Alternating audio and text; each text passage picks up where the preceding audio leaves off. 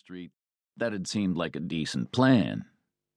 But Rick needed a place to live, at least until he found another job, got back on his feet. Two months ago, he'd been the executive editor of Back Bay, a glossy magazine devoted to the rich and the famous in Boston, the movers and shakers.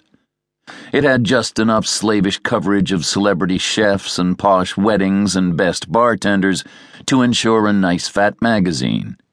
And just the right dash of snark, a knife edge balance, really, to hook covetous and aspirational readers who considered themselves smart and sophisticated, but actually weren't. Seven or eight years ago, a local private equity maestro named Morton Ostro took over the joint infusing Back Bay with cash, made it slicker and glossier, a rich man's plaything. He ushered in a golden age of big salaries and almost unlimited expense accounts. You had to spend money to make money, he liked to say. He moved the magazine's offices from a cramped but elegant red brick townhouse on Arlington Street in the Back Bay to a converted mill building on Harrison Avenue in the newly desirable artist infested Sowa district in the South End.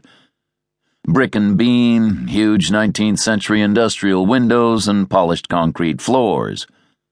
Parties at dark bunker like clubs no one could get into, sponsored by Ketel One or Stoli Elite. Rick, who'd rented the movie All the President's Men at an impressionable age and had been obsessed with it, had always wanted to be Woodward or Bernstein, an intrepid reporter who specialized in ferreting out high level government fraud and conspiracy.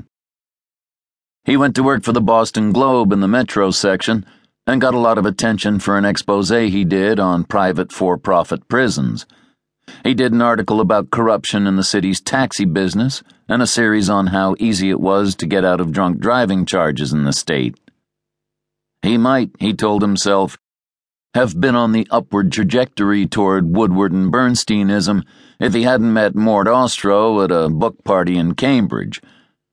Ostro, a short, squat frog of a man, liked Rick right away. He was hired away from the Globe at a ridiculous salary to beef up Back Bay's coverage of the power elite. Scandals at Harvard, intrigue at the State House, gossip among the pashas of the hedge funds. He was given license to puncture and skewer. He acquired a big apartment on Beacon Street and a beautiful blonde girlfriend to go with it. He and Holly went out to parties or dinner almost nightly.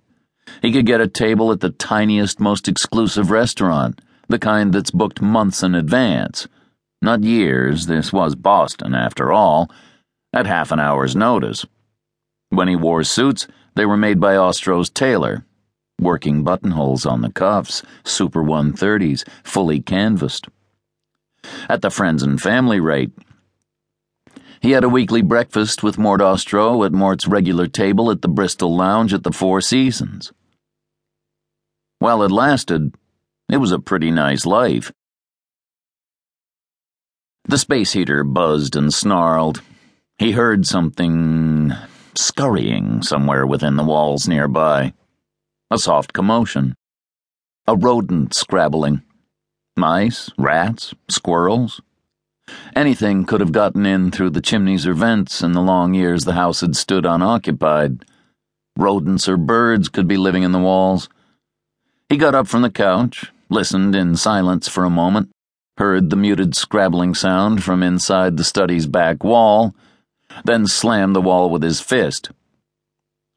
There was a great crash as one of the bookcases toppled, hurtling its contents to the floor, its glass front shattering. Shit, he said. At least the scrabbling sound had stopped. Broken glass was scattered everywhere, jagged shards twinkling in the morning light. Red bound volumes of the Massachusetts Law Reporter were arrayed on the floor. Rick's father, Leonard, had been an attorney a solo practitioner whose clientele included some sketchy characters strippers, porn purveyors, club owners. He'd rented an office on Washington Street in downtown Boston. But he'd always kept a duplicate set of his law books in his home.